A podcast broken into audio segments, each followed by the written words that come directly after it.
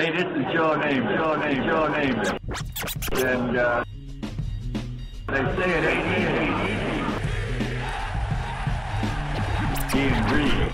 Gang Green New York Jets. have their man. Jets got themselves a great Robert Saleh. Robert Saleh. Talk about all gas, no brake. a great one. We're not talking about effort on the field. We're talking about the process at which we do things.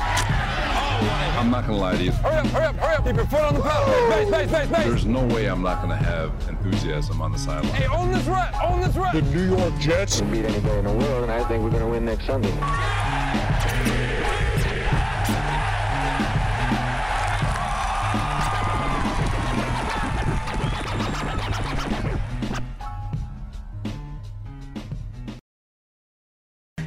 Everybody, and welcome to the latest edition of the Ain't Easy Being Green podcast, broadcasting to you live from beautiful, amazing, picturesque Crystal Lake Studios in Putnam Valley, New York. My name is Keith Farrell. I'm joined, as always, by my colleague and co-host, none other than the biggest Jet fan in the state of Texas, Michael Lagaris. Everyone. Yo, what's up, everybody?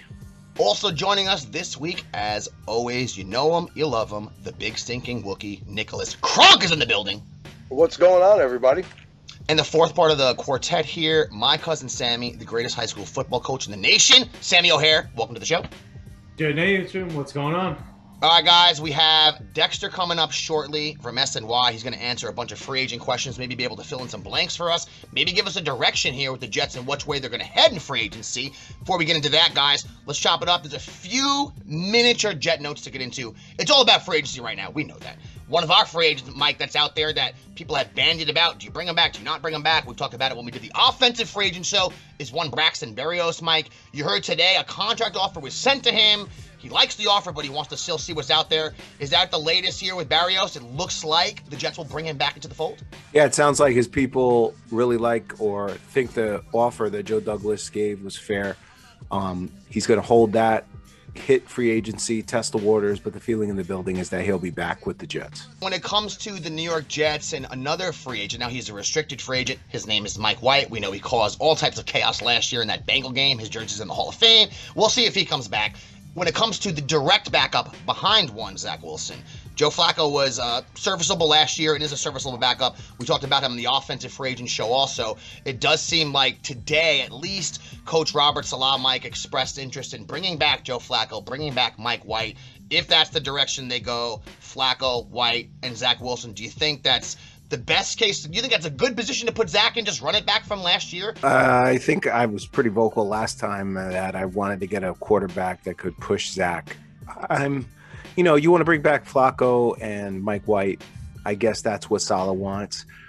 I, I'm not, I'm not in agreement with that. I don't think Zach played well enough for me to just give him the pass at being the starter. I would rather bring someone in that's going to uh, push him for that starting position, like you had said before. Maybe a Fitzpatrick, maybe having a Trubisky come in, but it sounds like Trubisky is going to be able to have a lot of different other opportunities potentially to even become a franchise starting quarterback. So um, at this point, it looks like we're going to be bringing back uh, one Joe Flacco and probably also have Mike White, if unless somebody puts in uh, an offer for that uh, restricted tender.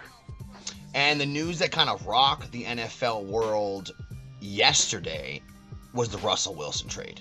Now, I don't know about you guys, but when I saw on paper what they gave up to get Russell Wilson, does seem like a hefty price tag. I know the number nine overall pick's the highest pick they got, but it's a lot to give up to get Wilson. He's 33. I still think he has something left in the tank.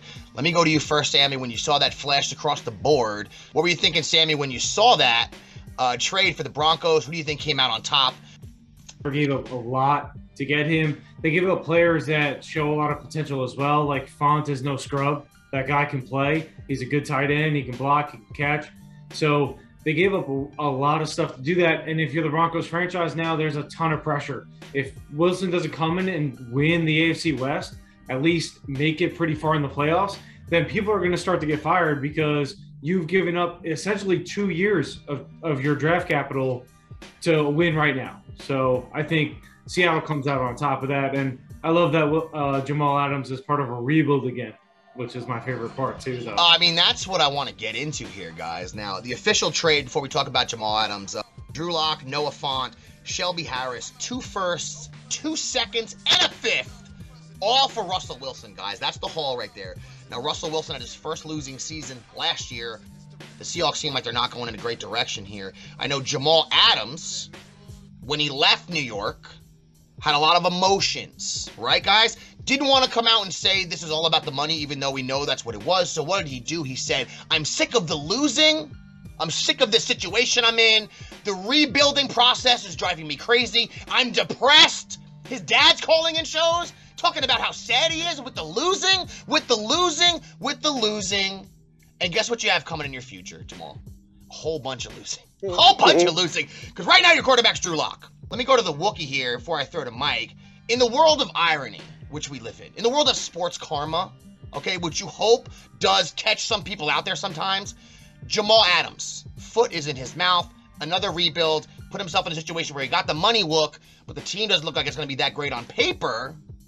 Is this when I told you so here with Jet fans and Joe Douglas? We can finally say officially, officially 100%, the Jets are victorious in that trade book.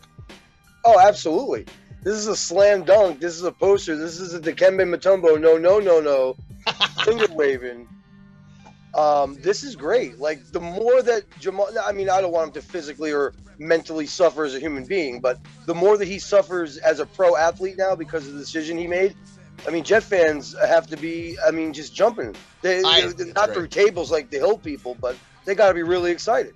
Yeah, and just from a troll standpoint, it feels Oh, great. God. Now let's be let's be real about it, guys. Jamal Adams bitched and complained about the rebuild, like I said, about the losing and all that type of stuff. And I said to Mike, be careful the words you choose. Be careful the words you choose in life. Okay? Especially when everyone's watching and you put yourself on a pedestal for everyone to see. Because he tried to phrase this situation in New York as, I don't want to lose anymore, man.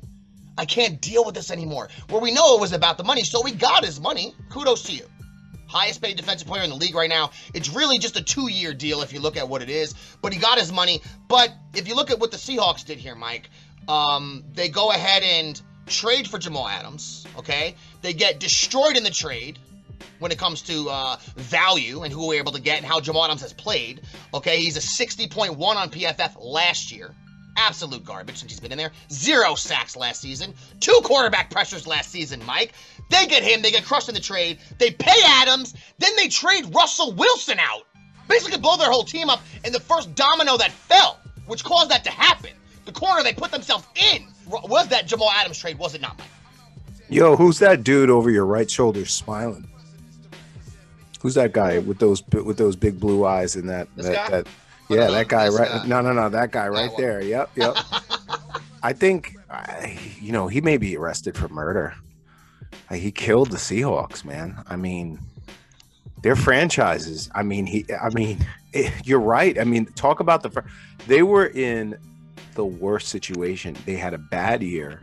They had no money and they had no elite draft picks. No assets left. They had nothing.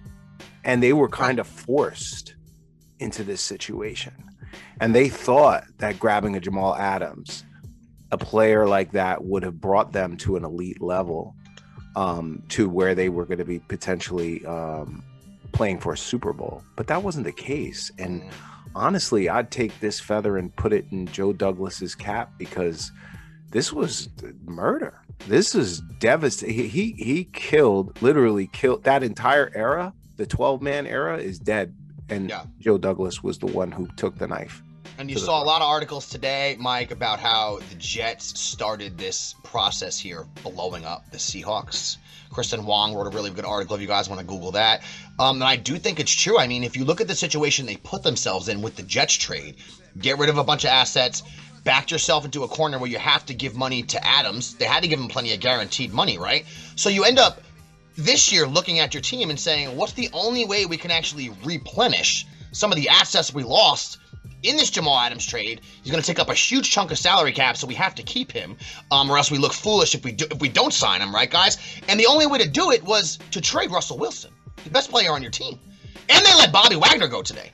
So I mean, this is a team also that's apparently we'll get into this when we do our, our, our when we talk to uh, our boy Dexter shortly here. Even DK's name is being floated out there, Michael, as a potential candidate in trades. I know that has Jet fans salivating, thinking about DK Metcalf being on the Jets with Elijah Moore, with Corey Davis, bringing Berrios back. That'd be tremendous. That, but the, the NFL, I will say this: it never ceases to produce stories for us, because that was that was just yesterday, guys. The day before that was the Calvin Ridley news where he's suspended for the whole season for apparently while he was out. Now we know he was out this year. He had some mental health issues, and I respect that. I know a lot of people make jokes about it. I totally understand. You're an athlete. You're a millionaire. What do you have to be said about guys? There's a million documentaries on TV about people that have everything seemingly, and they still lose their minds and act like crazy people. Look at Kanye West right now, guys. So I mean, money doesn't mean everything. And you look at Calvin Ridley.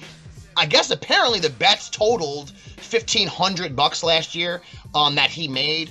It's hard for me, I guess, in this day and age, knowing the fact that the NFL just signed a contract with seven different gambling partners. BetMGM, name it, DraftKings, you guys name it. The NFL now has a contract with every single betting house in this entire country.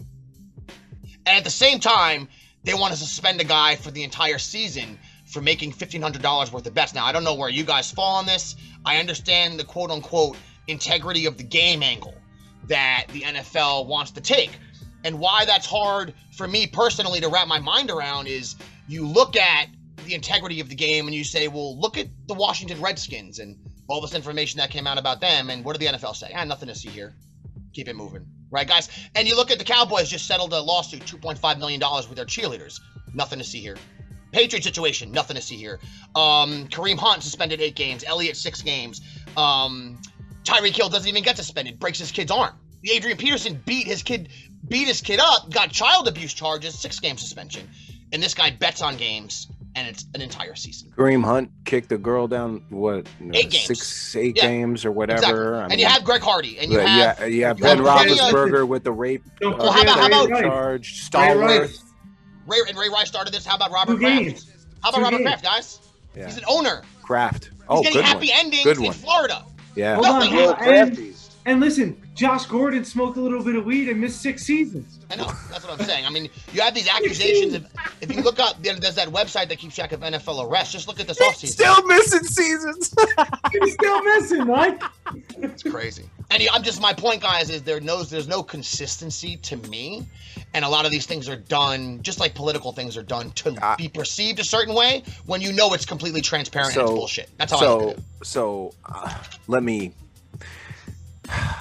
i again this is a touchy subject. Um a lot of these every every point you guys said completely agree. Um but there is some consistency when it comes to punishment in the NFL and it's the same also when it comes to baseball it's the same when it comes to really any business. You know they a lot all the businesses most organizations always take the high road. They always say well we support you know this this this this because we're good people. But honestly the moment you come after their money that's when you're going to have a problem okay? That's when things will get real. So pete rose is suspended from the baseball hall of fame for life why because of betting on the game Yeah, that's a different sport, though. It's a completely different- sport. it's a not, different- that's not, it- that's no, not a it's comparison. it's a And different- Pete, Pete Rose was the manager of a team and bet on the team. Yeah. Instead, he did not the same thing. Yes, but it, what I'm saying is is that it's it affects their bottom line, their money, because if Calvin Ridley um, is caught betting and throwing games or whatever, that can affect the league and how much money they make. But he wasn't some of the- playing. no, He was I know He was out was. all I know he wasn't playing. So that your your but- hypothetical is not applicable to this situation. No, I I'm- understand what you're saying if he was playing because he can affect the outcome of the game, which is what Pete Rose did. Right. Hypothetically. But but what, what I'm Ridley saying is they home. take betting very seriously because it they just signed a deal with seven of the biggest betting houses in this country. They're signed with DraftKings. They're signed with anything you could think of. The NFL is connected Right. in every single way to make a profit, like you said. Right. No, I absolutely. But they take betting, right? Any of their employees that break their laws when it comes to betting because it's connected to the money. So when you like we were just talking about Kareem Hunt kicked that girl down the stairs, whatever, and they suspend him six games. And yeah, it's a black eye to the shield because our players shouldn't be doing X, Y, Z. But the betting part is, oh my God, did they affect our revenue stream in any way by illegally blah blah blah blah blah? That's why they're so serious and so hard on betting. And you look at every uh, um, league out there and how they deal with betting, they take it real seriously because it can affect how they generate money. And anytime an organization is threatened in the wallet, you see them react. Okay. And that's just, it's just, that's the one consistent thing that I would point out. Yeah, when, I you, don't- when you're attacking the money, they're gonna, they're going to, you're going to see them react differently. For me, I just feel like the NFL NFL made like nine billion dollars last year, right? And he bet what fifteen hundred bucks, and he makes millions of dollars on his own. Even on his rookie contract, he's making a ton of money. So like, if you actually on his bets too, he was doing bets I make where it's like an eight person parlay. That's Yeah. some ridiculous odds. Yeah, you're- yeah. Yeah, it's nothing. some- something It's stupid. ridiculous. But I, I I don't know if I get it, like the integrity of the game. I understand all that, but like you can't impact the integrity of the game if you're not playing in the game. And I also feel like you can't say that this is more severe than people like beating up women or sexually assaulting women or hitting children. agree. Like, and you're you're giving this guy. I mean, perfect example, right? When we talk about even let's go back in the day with like Leonard Little or Dante Stallworth, who had a hit and run, Yeah, killed somebody Yeah. and and like so and that guy played in the NFL again and he killed a human so it's it's sort of like I guess a lot of the inconsistency may not be in the punishment but it's like does it fit the crime and I think in this instance it's not he's not betting millions of dollars he's not ruining or questioning the integrity of the game he's just doing something that pretty much again he's what 24 25 years old Yeah. that 90% of that age group population is doing because it's legal in all the states now it's just I have such a hard time. Buy, I'm not. I understand what Mike's getting at, um, and I know perception-wise why there's such harsh punishments for these things. It's just when it comes to the NFL specifically. Forget about all the other leagues. I don't care about baseball. I don't care about any other league. The NFL, where we have a laundry list of things. I know perception-wise, gambling's bad, right? But if you're going to say, yeah, gambling's bad, but you can bet on every other sport, which players can, but you can't bet on the NFL, and also we're gonna, as a league, we're going to get billion dollar contracts from these betting houses, right? And benefit from it and, and reap the benefits of that. But at the same time, if someone bets 1500 bucks, you miss a season. I mean, there's no, that's not, Mike, if you think there's consistency with NFL suspensions or punishments, you'd be in the minority in that. If that's your take or a stance you're taking. I, if you're saying big picture when it comes to sports betting, punishments with leagues, te- leagues have been harsh. If that's what you're saying, fine. When it comes to the NFL, if you're talking about money and image and things, if you go through the accusations that the Washington Redskins had been made public, it's mind-boggling. and I'm not disagreeing with any of your points as far because it's ridiculous in my opinion to be doing that. But like I, like I told you guys, you knew I used to work on the oil rig. When I worked on the oil rig at Transocean, safety was such a huge topic out there. And if you got caught doing anything wrong and violating safety, they literally fired you on the spot. I mean, it was crazy. And you could do a bunch of other stuff that wasn't even near, but the safety topic was such a topic for o- offshore. that- And what I'm trying to say is betting, the, the, the topic of betting, the NFL has targeted that and they are very serious about it. And if you violate that, they treat it differently, at least what I have seen across the board. I'm not saying I agree with it. I'm just saying they do. And it's They, they're- they also they also might treat college uh, the betting thing like we've seen college football players getting paid too now. Like in Yes. 20 years, we may look back and be like, "Hey, look, like this guy, like Reggie Bush, still doesn't have his Heisman, right?" But nowadays, it's okay to take money. So we may look at it differently in 10 years. Who knows, right? Yeah. I know. It just seems like uh, the guy's getting a. It seems like it's a little harsh punishment. I know that the crimes, uh, the moral crimes that we all see, someone beating up a woman, someone being accused of rape, someone, you know, committing, you know, Henry Ruggs, the, what he did, he's in jail. Those are the things that are move you emotionally to be like, wow, this is unbelievable. Gambling doesn't do that to the layman, to the regular people like me and everyone else listening to the show, but it does do that to the owners and I guess in the commissioner because what they're worried about, like Mike said, is their bottom line. It ain't. The situation uh, kind of got heavy on me. All right, everybody, welcome back to the show. We got a treat for you this week as we prepare for the free agent bonanza next week. We got someone to help us make sense of everything going on with these free agents with the Jets. A rising star here in the New York media scene. He works for the New York Post. He works for SNY. He's a podcaster. He has a web series. Recently promoted to the weekend sports anchor here at SNY. Congrats to you and welcome, Dexter. Henry. Thank you, man. Thank you, Keith. Uh, guys, it's good to be with you. Um, you guys talk a lot of great sports. I'm always excited to do that. Glad, Awesome, glad man. to be with you guys. Yeah.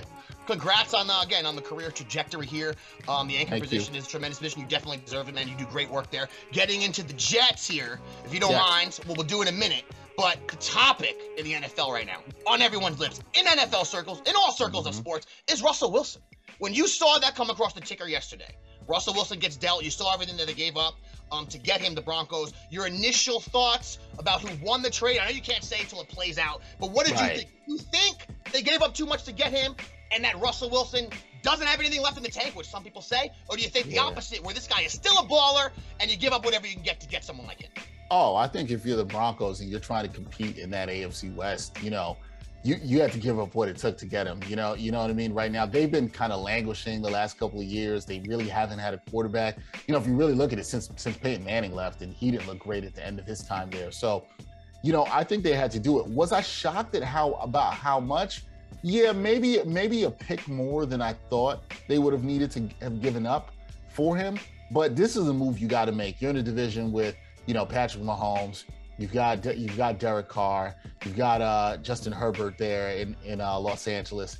It's a tough division, so you need strong quarterback play. And I think if you want to compete, um, this is what you this is what you had to do. Now, my thing, you know, the first thing my thought was, Keith, was like, oh, is is Russell gonna like it there in Denver? Is Ciara gonna want to live in Denver? Is, is I, I was wondering about that, but um, no, man, it, I, I think it was a good move for them. It was shocking. I think especially, you know, for, well, yesterday we had the news, right? We had Aaron Rodgers, then Russ comes.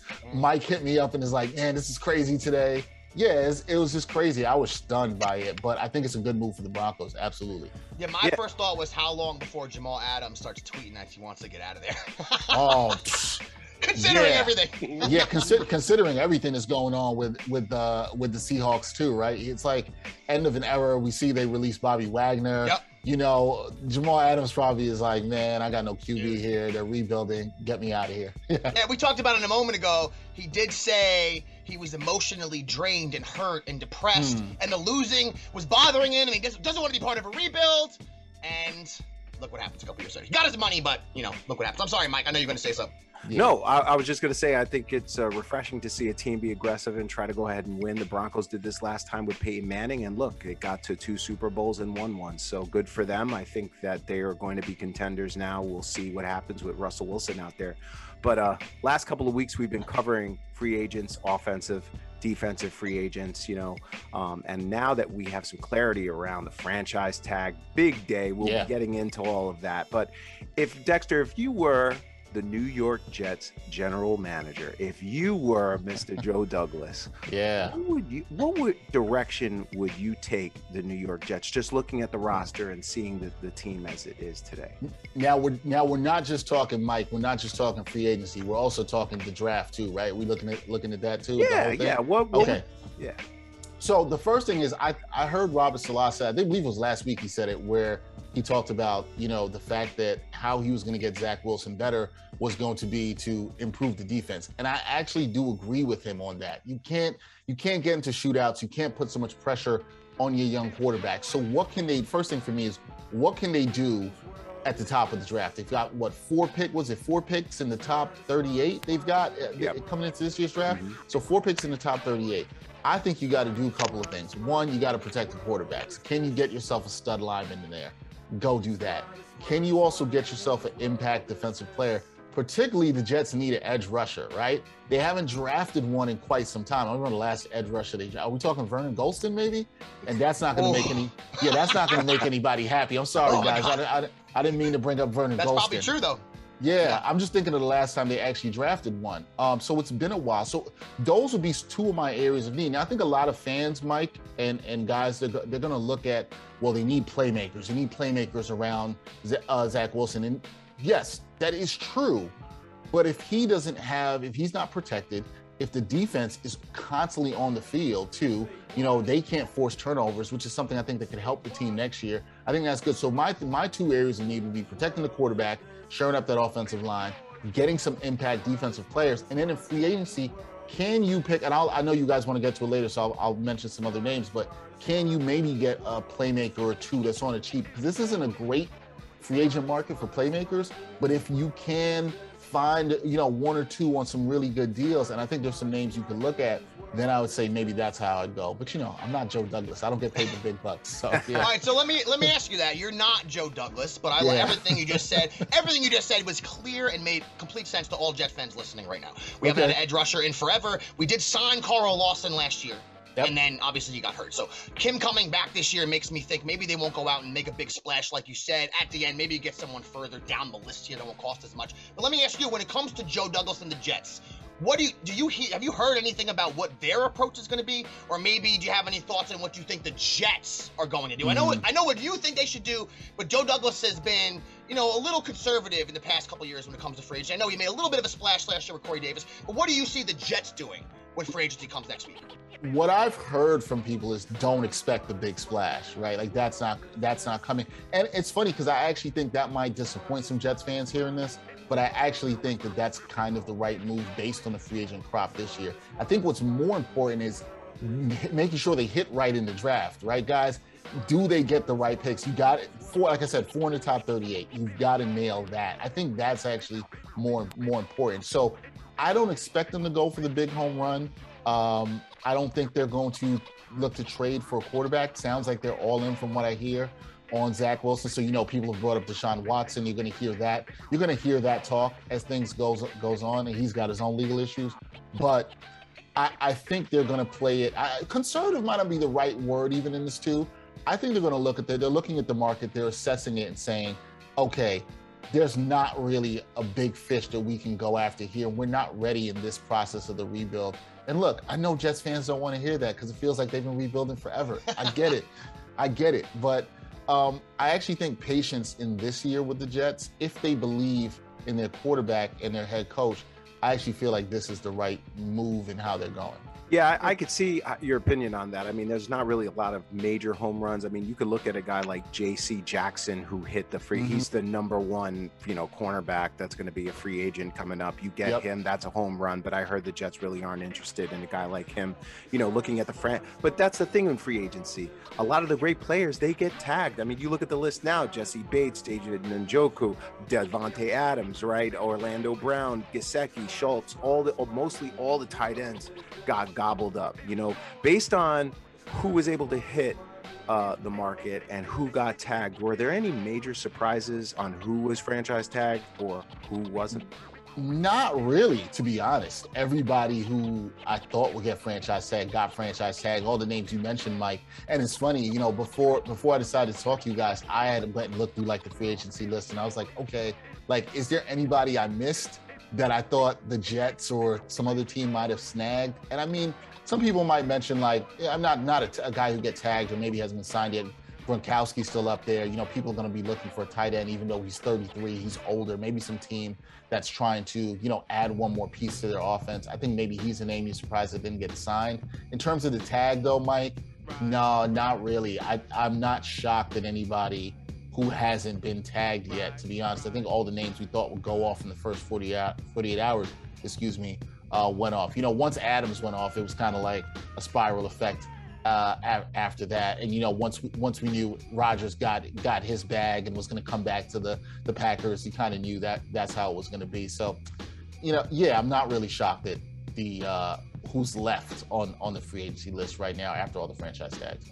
So Dexter, when it comes to the offensive side of the ball and the skill positions, now Elijah Moore flashed last year and looks like he could be a really good player in the league.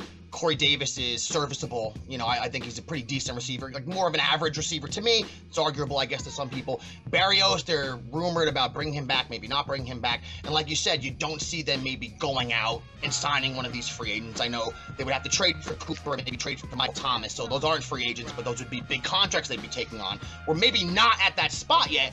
Do you think when it comes to the wide receiver corps, the Jets are more likely to roll with Moore again, roll with Davis again, and maybe try to grab somebody in the draft?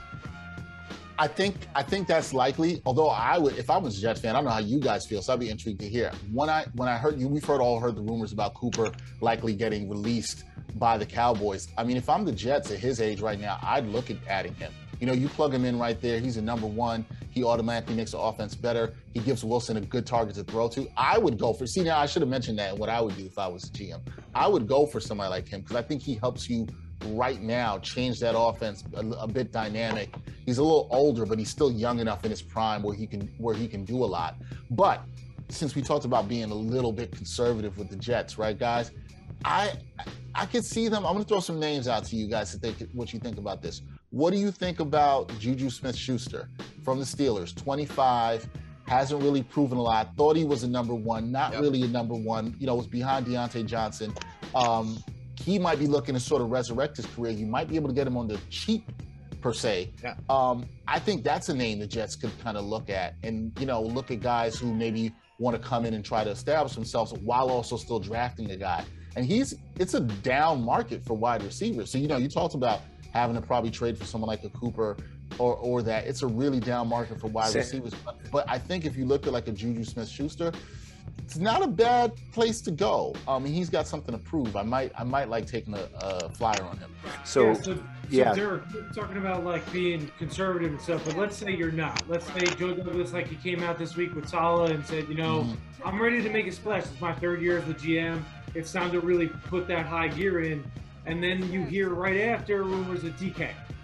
Metcalf yeah. coming to the Jets potentially, right? Yeah. So, how do you think a guy like that fits in? Do you think he fits into that offense and what they're trying to run? Do you think he's that kind of game changer, maybe like the Ja'Marr Chase to the Bengals, that maybe can make the difference for a guy like Zach, especially young in his career like he is? Oh, there's no doubt he can make a difference, right? It, it's you know, Sam. It's kind of it's kind of what, what they go after. Him. Do I think he could fit? Absolutely, I, I do. Um, will they go get him? I, I, don't know, right? It's it, and, and, this this is what I think Jets fans. It's what's tough for Jets fans this offseason is where are they? Are they going to be aggressive? Is there a guy they target now? If they went now, Sam, part of I think the question too is if they went and targeted a guy like that, is that the right move for the franchise right now? Right. I, I think he does fit into that mold too, right? Like y- young enough, impact enough, can change the culture of that offense. There hasn't been I'm really now I'm thinking about it. I went back to Vernon Gholston and made everybody depressed, right? But like I'm thinking about the dynamic player on offense that they've had that's really excited the fans, you know, and I we haven't seen that in a while. So for me, me personally, I think that's a move. I do think they need some more dynamic playmaking on offense, whether it's, you know, whether it's the running back position, whether it's tight end, whether it's a wide receiver, somebody from those skills positions that can do something like that. It's it's been needed for the for Gang Green for quite well, some time. Well, I'll tell you this. On Twitter, they had a poll up there with Amari Cooper and DK Metcalf, and it was literally like 87 to 13 uh DK Metcalf over for Amari DK. Cooper. Yeah, really? with all the Jet fans. There was like wow. over 3,000 votes in there. I could under I could definitely understand understand that. I don't think they're going to get DK Metcalf. I don't think the Seahawks are ever going to trade the New York Jets again after what happened with Jamal Adams. Okay, they're not. Mm, they mm, already mm. they already got crushed. Okay, so you know, as far as your comment about Juju Smith-Schuster for the right price, you know, I'm all about bringing in skills, uh, skill sets, right? Guys that can play. I don't think he's the number one, but could he be added to the room? Absolutely. So uh, I would be okay with that. And Amari Cooper, Keith can tell you, uh, Nick and Sammy can tell you that was my number one uh, look at wide receiver to me because I thought he would fit in perfectly as a number one. Yes, he there's questions about you know his uh, ability to execute or not execute, but his willingness to.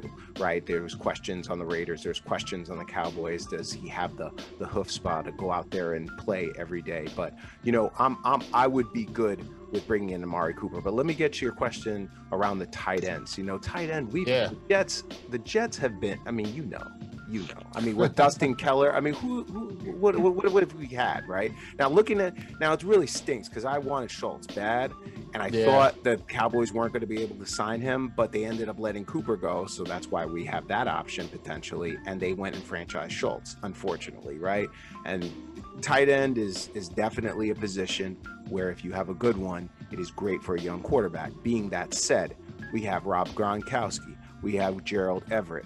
We've got C.J. Uzomah, Zach Ertz, and Engram, and Max Williams, so on and so forth. Given what is out there from a free agent perspective, is there anyone that you would, would look to target to maybe help uh, uh, one Zach Wilson? So I looked at this, Mike, and I looked through all the names you mentioned, right?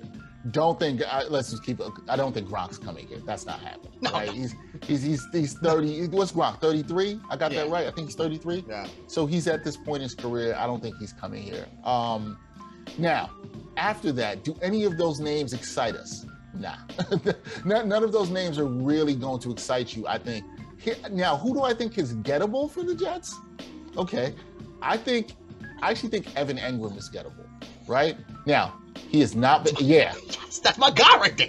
Okay, that's, That's what I've been saying. That's what I've been saying. Okay, yeah. Say I- la vie, Evan. and here, and here's the thing. I don't think I don't think that would be a bad signing, right? It's also a value signing, a guy who struggled in the Giants offense the last couple of years, right? Because they they've been terrible in terms of protecting the quarterback and getting anything going offensively. But we saw early in his career, Detroit, what he could do. So he's got he's got some talent. And so get him into get him with Jet, get him with the Jets. The Jets offense started to look better a little to, towards the end of the season last year. We saw Wilson starting to play better. He's got something to prove. These are the kind of guys I'm saying I think the Jets should go after. Guys who have a little something to prove.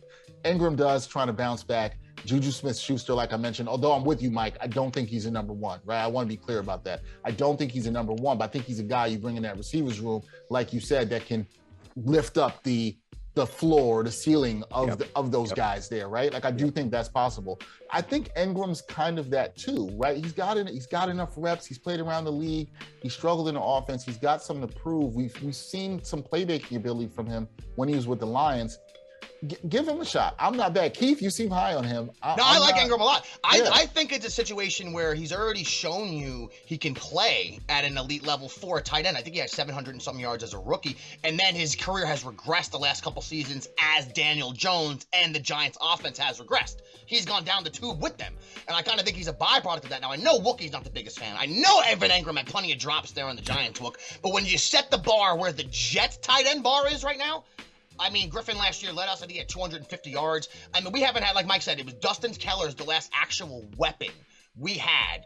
And that was 2008 we drafted him. that's It's a been long it's time been ago. a long time. And uh, Seferian Jenkins had like a few good games for us. Kellen Winslow had a few good games for us. It's been a long time. I, I like Engram a lot. He's, he's still young too. And I won't harp on this when we go back to wide receivers, but you mentioned Juju Smith. Guys like Juju Smith or Christian Kirk or um, Gallup from the Cowboys. The reason those those guys aren't number ones, right?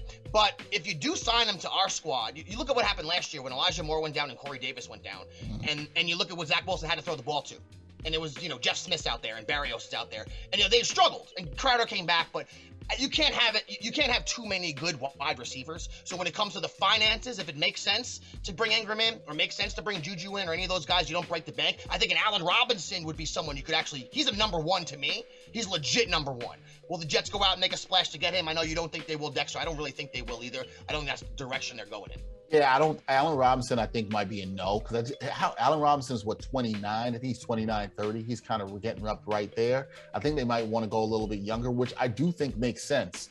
Um, Allen Robinson also has had he's been hurt a lot the last couple of years um, and had a down year, down year uh, there. So yeah, I don't think that's the route they go. But again, is he a guy that he's been a number one before and a solid one? Yeah. Is he a guy that comes in the room and commands respect and Wilson's gonna like and could be a good target? Yeah, sure. I don't think if they went and got Allen Robinson, I don't think it's a horrible move. Um, I don't think they will. I don't really Yeah. have any super inside knowledge on that. I don't think they will, but I don't think it's a horrible. I think it's tough. It's tough to judge, um, and I'm not going to get on my Allen Robinson soapbox, but it's tough to judge his season last year because Fields was just absolutely atrocious throwing the football. So when you're a receiver at his elite level and you're getting two targets a game because the, the guy doesn't know, they- they put you in a tough spot, and Right. you go into fr- and you go into free agency off that, like you said, and you, and you don't look good. It's not a good spot to be in going into free agency coming off the worst year of your career. Well, yeah.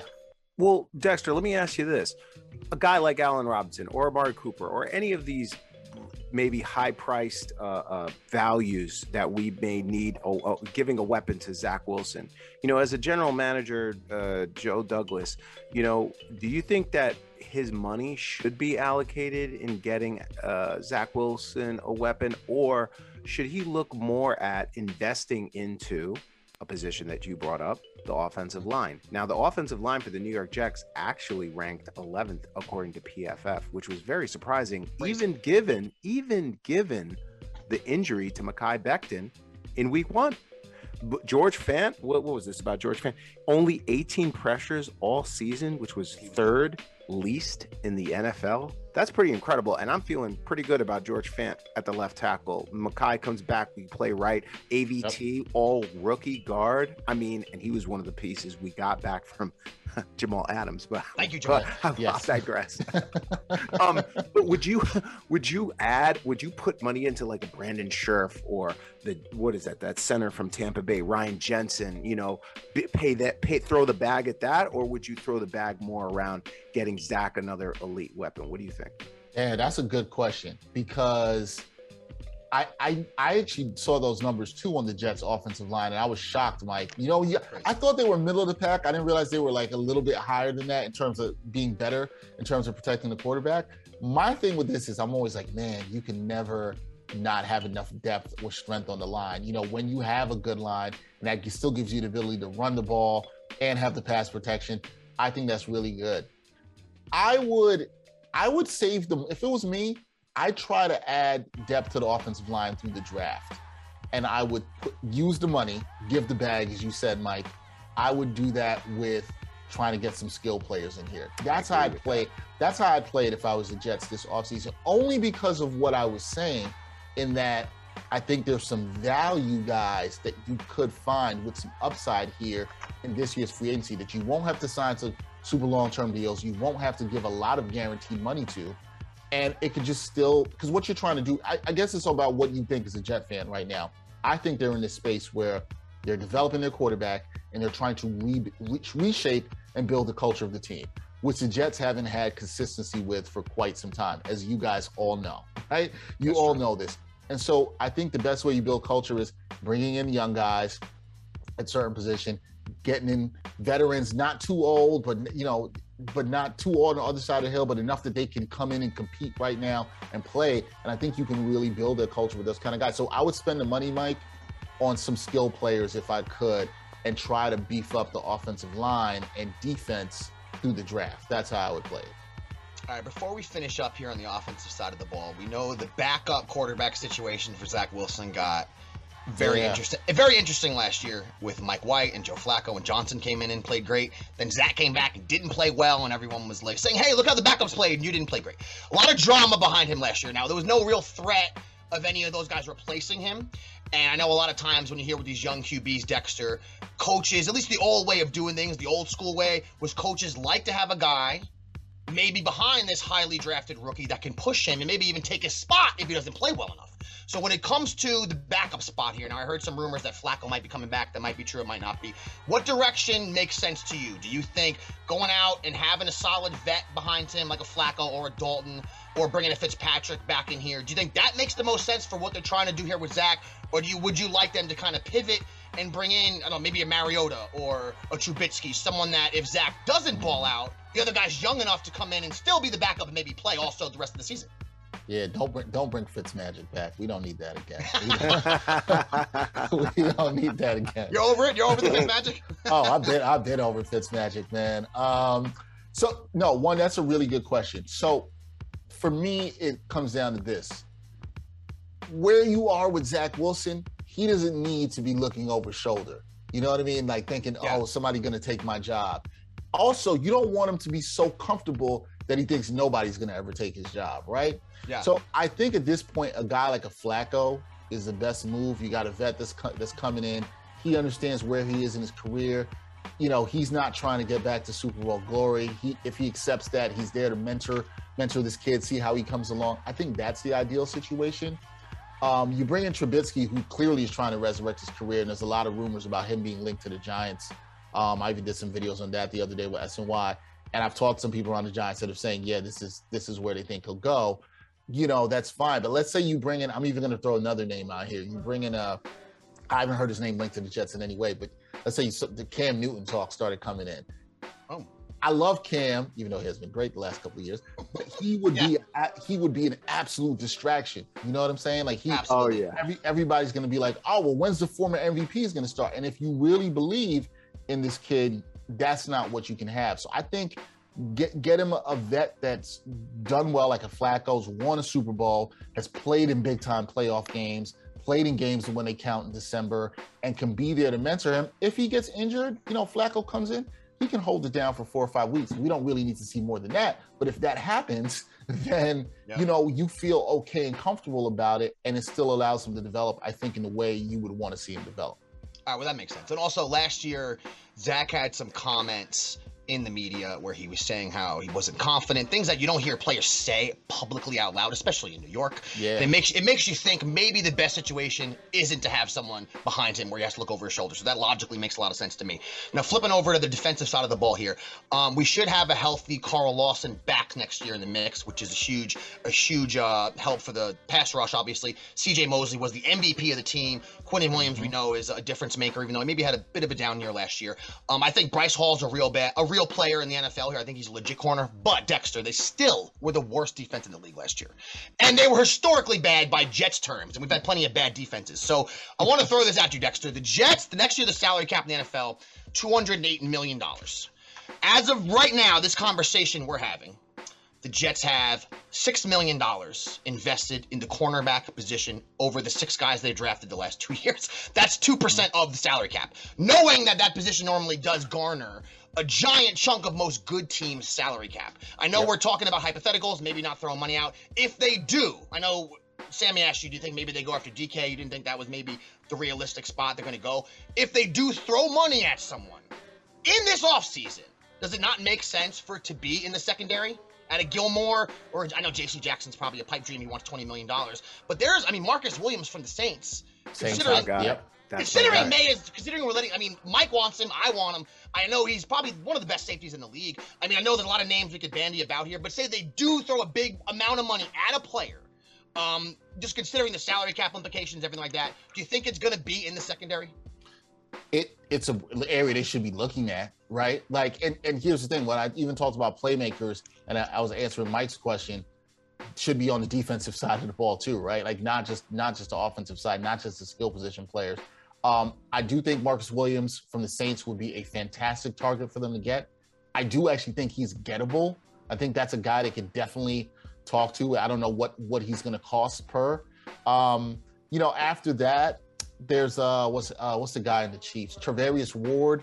Uh he he played he played decently for the Chiefs. And I know that's not he's not coming from a really good defense, but the Chiefs defense got better towards the end of the year as they switched some things up. He held his own a lot um under Spagnuolo. So I, I that's a guy I could see them looking at. But they listen, Keith, you're right.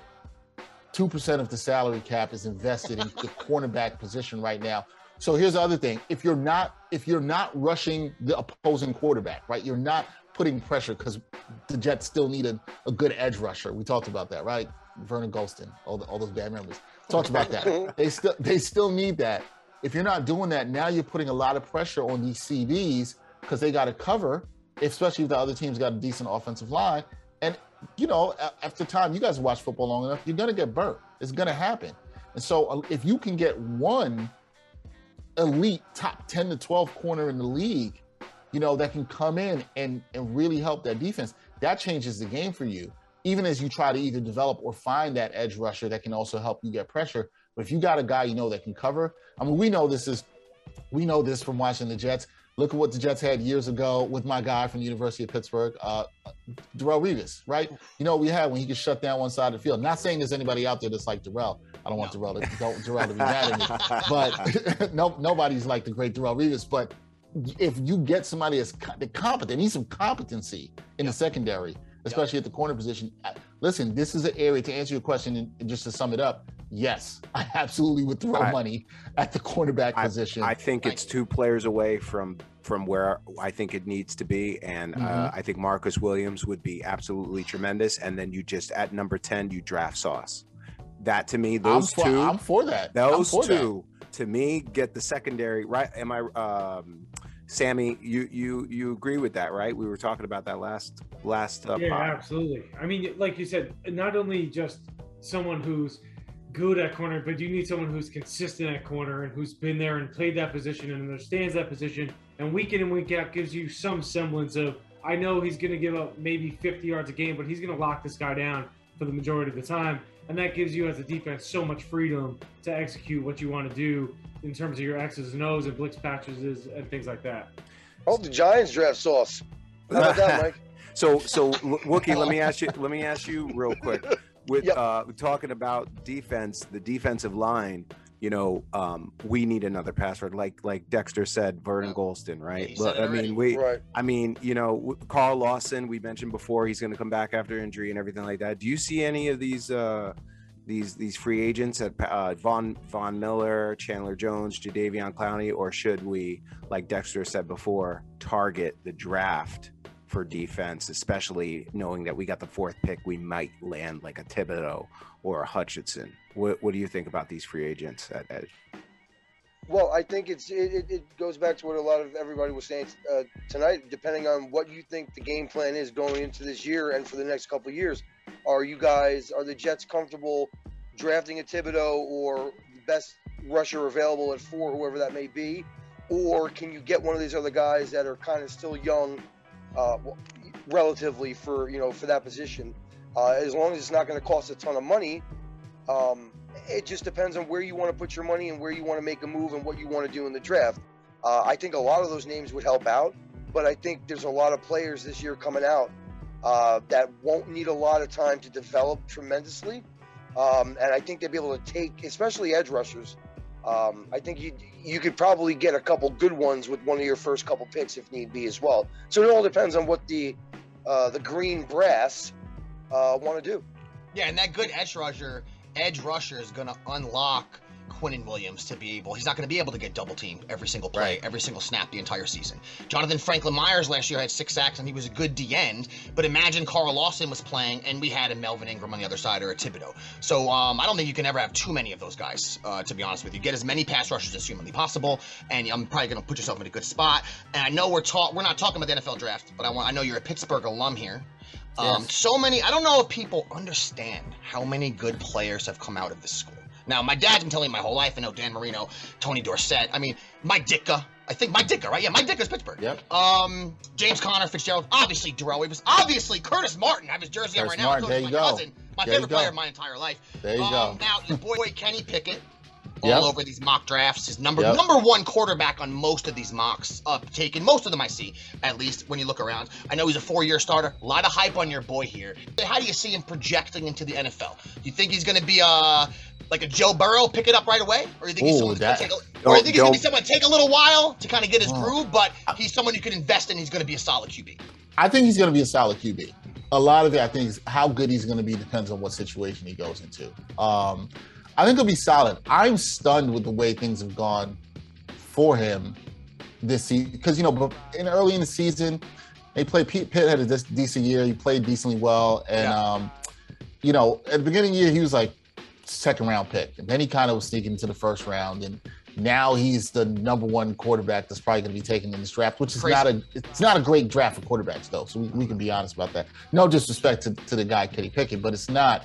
But I think he's solid. I think he's a guy if he gets him, he works. He's he's played in a pro style offense. He can make uh, he can make a lot of throws. I think his situation matters where he goes to. But I think he could be a solid quarterback. Do I think he'll come in and tear it up like Joe Burrow? Nah, I, I don't. I don't.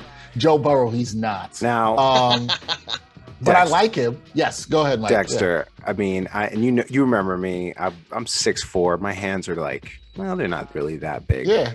This guy's hands are eight and a half inches, bro. I, I think know. every single one of us, every one of us on here, have bigger hands than him. I, I do not see this guy. I mean, come on, man. Eight and a half? Come on, man. Nah. I mean, Yeah, Mike, listen. Mike is not a Kenny Pickett fan. I mean, listen. This this their I'm a concerns. small and I- hand person fan. Th- these, yeah, don't be anti the small hand. I'm not that I have small hands, but just saying, don't, we don't got to be anti the small hands people here. Yeah, you're about to get the, the small glove uh, strong people hand. against you. I think the concern will be with that, like in all seriousness, will be okay. How's that going to deal with him gripping the ball, cold weather, especially if he plays like in the Northeast? Now he did at Pittsburgh, but it's a little bit different in the conference. You, you're playing some games late in October, November that could be in you know warmer places in the ACC. Um, Pitt doesn't really play against a lot of other cold weather schools that much in the conference. Um, so yeah, it's it's something to be be concerned about. But uh, I'm not anti the small hands. Look, if you can throw the ball, you can throw the ball, man. Like Hey. I think the man can throw the ball. I think he'll be okay. I'm just trying to make sure that the small hands uh, coalition doesn't come from Mike. That's all. Mike doesn't even think he can hold a whopper. This guy apparently. Now, Dexter, when it comes to these quarterbacks nowadays, it does seem like if you don't prove yourself in the first two seasons, you're pretty much written off. And with, with Josh Rosen, it was one season. Uh, where do you where do you fall on that, man? I don't know if there's a right or wrong way to go about developing a quarterback. I know every situation is different that a quarterback could get drafted to, but I mean, there's a lot of pressure on these kids nowadays to perform well right away. Do you agree with Yeah. that? No, I completely agree with that. And I think we probably, as fans, media, uh, in coaching staffs and, and front offices, I think we're all doing a little bit too much, right? Like there Yeah. not enough there isn't enough time in terms of development. You know, one thing I would like to see for Jets fans and the Jets organization is all right, and I know you guys will all agree with me on this. Can we have a little bit of consistency around the Jets? You know, just just even if even if it's like, hey, we're believing in this head coach, we're believing in this front office, we have a four-year plan, let's go in it. But the problem with the NFL is it seems like nobody has four years. But some of these organizations need to realize you need four years because none of you have done anything that good for that long. And as the guys here who are fans of the Jets, Wookie, I take it that you're not. As the guys who are fans of the Jets, you know there has not been any consistency or there's been anything really the organization I- has done well for a bunch of years since what 2009 2010 I that's agree. what I, and i was around the team covering the team then i was in the locker room with those guys and then you saw how it all went to hell after that. So now i think with with, with douglas and, and Saleh and the new quarterback and you're saying all right stick with it. Like let's give this let's give this four years and like or more Sure. if you need not, not too long and let's see. I mean i don't think you can know what all these guys are after one year. Like i don't know what what what every quarterback is after one year. We, Me and Keith are lifelong Jet fans. So is Sammy. I we know the Jets, and let me tell you something about the Jets. And this is what we've had to educate a lot of Jet fans that don't that are not following this team. Like you said, inconsistency with this franchise all the time. But this time, right now, is the first time that we have synergy from the top all the way through. We haven't had that in over a de- since Parcells. Me and Keith talk about it all the time. We're like, guys, I know you're here next year, next year. It's actually built the correct way for the first time. Let's see what happens. And being that said, my question to you is honestly, do you believe in Zach? Do you believe in Saleh? Uh, okay for, to, to one thing let me just jump back to something you Mike, said he works there. for us why You can't put him on no, spot like no, I no, gotta no, hear no. it. We're gonna I gotta this put him on guy's the spot, spot, man. I I'm gonna- gotta no, put him on the spot. I'm- and- and- He's gonna and I'm, gonna and I'm gonna answer I'm gonna answer the question. I, honestly, too. One thing I wanted to say is that you know, Mike, you talked about being a, a media professional, but I, I like to say, and I want to give the the utmost respect to everybody. What you guys do is great media. Every anybody who's doing a podcast or taking time to talk or connect with fans, that is media, and it's so important. You know, it's it's it's the reason why I do my own podcast. I do a lot of stuff independently. Is why I love to support other people with independent media because I know how much Thank you, work goes. I know how much work goes into it, and you guys have just as, as an important voice. And no, and as you said, lifelong Jets fans. Now I grew up a Jet fan, so I know a lot of the pain, man. I know a lot of the pain. Okay, I know a lot of it. And Mike, you made another good point. You're right. They have not had this synergy. And that's a great word you used there. You're right. Since '98. That's a long time ago. You remember what we were doing in '98, Mike? I know for the listeners, I know- I know Mike way back from then. So I think you're right on that, Mike, in the, in, in the fact that we we talked about. I just talked about the last glory years, right? When um, you know, the Jets made it to two back-to-back AFC Championship games, and you know, broke the hearts of uh, uh, Jets fans. There was some synergy then, and then it all changed after 2010, right? You had all the stuff with Idzik and all, all this other stuff going. Now you have a GM and a coach connected at the hip that seem to be lock and step from the comments. I just want to say from the comments of what we're hearing from him, they seem to have a plan and vision for what it is they want to do. So I do think that part of it is extremely positive for Jets fans, right? Like, like that is so positive. Now, the, the, the key is what I said before. Can you stay consistent? When things get a little bit rough, when things maybe don't look good, maybe Zach Wilson starts off with six picks in two games, not wishing that. That happens. Are we going to jump out the window? Can't do that. In terms of the quarterback, this is what I'll say. I did not believe the Jets should have drafted him last year. It wasn't the guy I wanted. I thought they should have taken Fields. Fields didn't look that good last year, though, as Keith brought up. Fields Fields started looking a little better at the end of the year, but he didn't look that Yeah. good. Zach Wilson also struggled at the beginning of the year and then started looking better. He he impressed me more to the end of the year, where I was like, hmm, maybe they have something here. So I'm being honest. I wasn't initially high on him. I still think it's too early. I'm not out the wi- I'm not out the window on him. I don't think Jets fans should be out the window on him. I think he showed some moxie. I think it mattered that he said, you know, he wasn't confident at times. I love the honesty. I like that. We don't get that a lot from athletes sometimes. Yeah. You know, you, you guys said that. We don't get that. A lot of athletes are like, oh, well, it's tough. You know, we got to work harder. And he, he was telling you, like, hey, I was a little bit rattled. I can work with that honesty because then you can say, okay, what rattled him? How do we work here? How do we put him in situations where he can learn better? How do we get pieces that we've been talking about to, today to support him? So I think Zach Wilson showed me some stuff and showed me the tools, but the fact that he said that and then has stood in there and is making the throws and was playing better with the offense, even with limited weapons at the end of the season, makes me say, okay, well, when this kid has some weapons, what can he do? He deserves a shot for us to see that.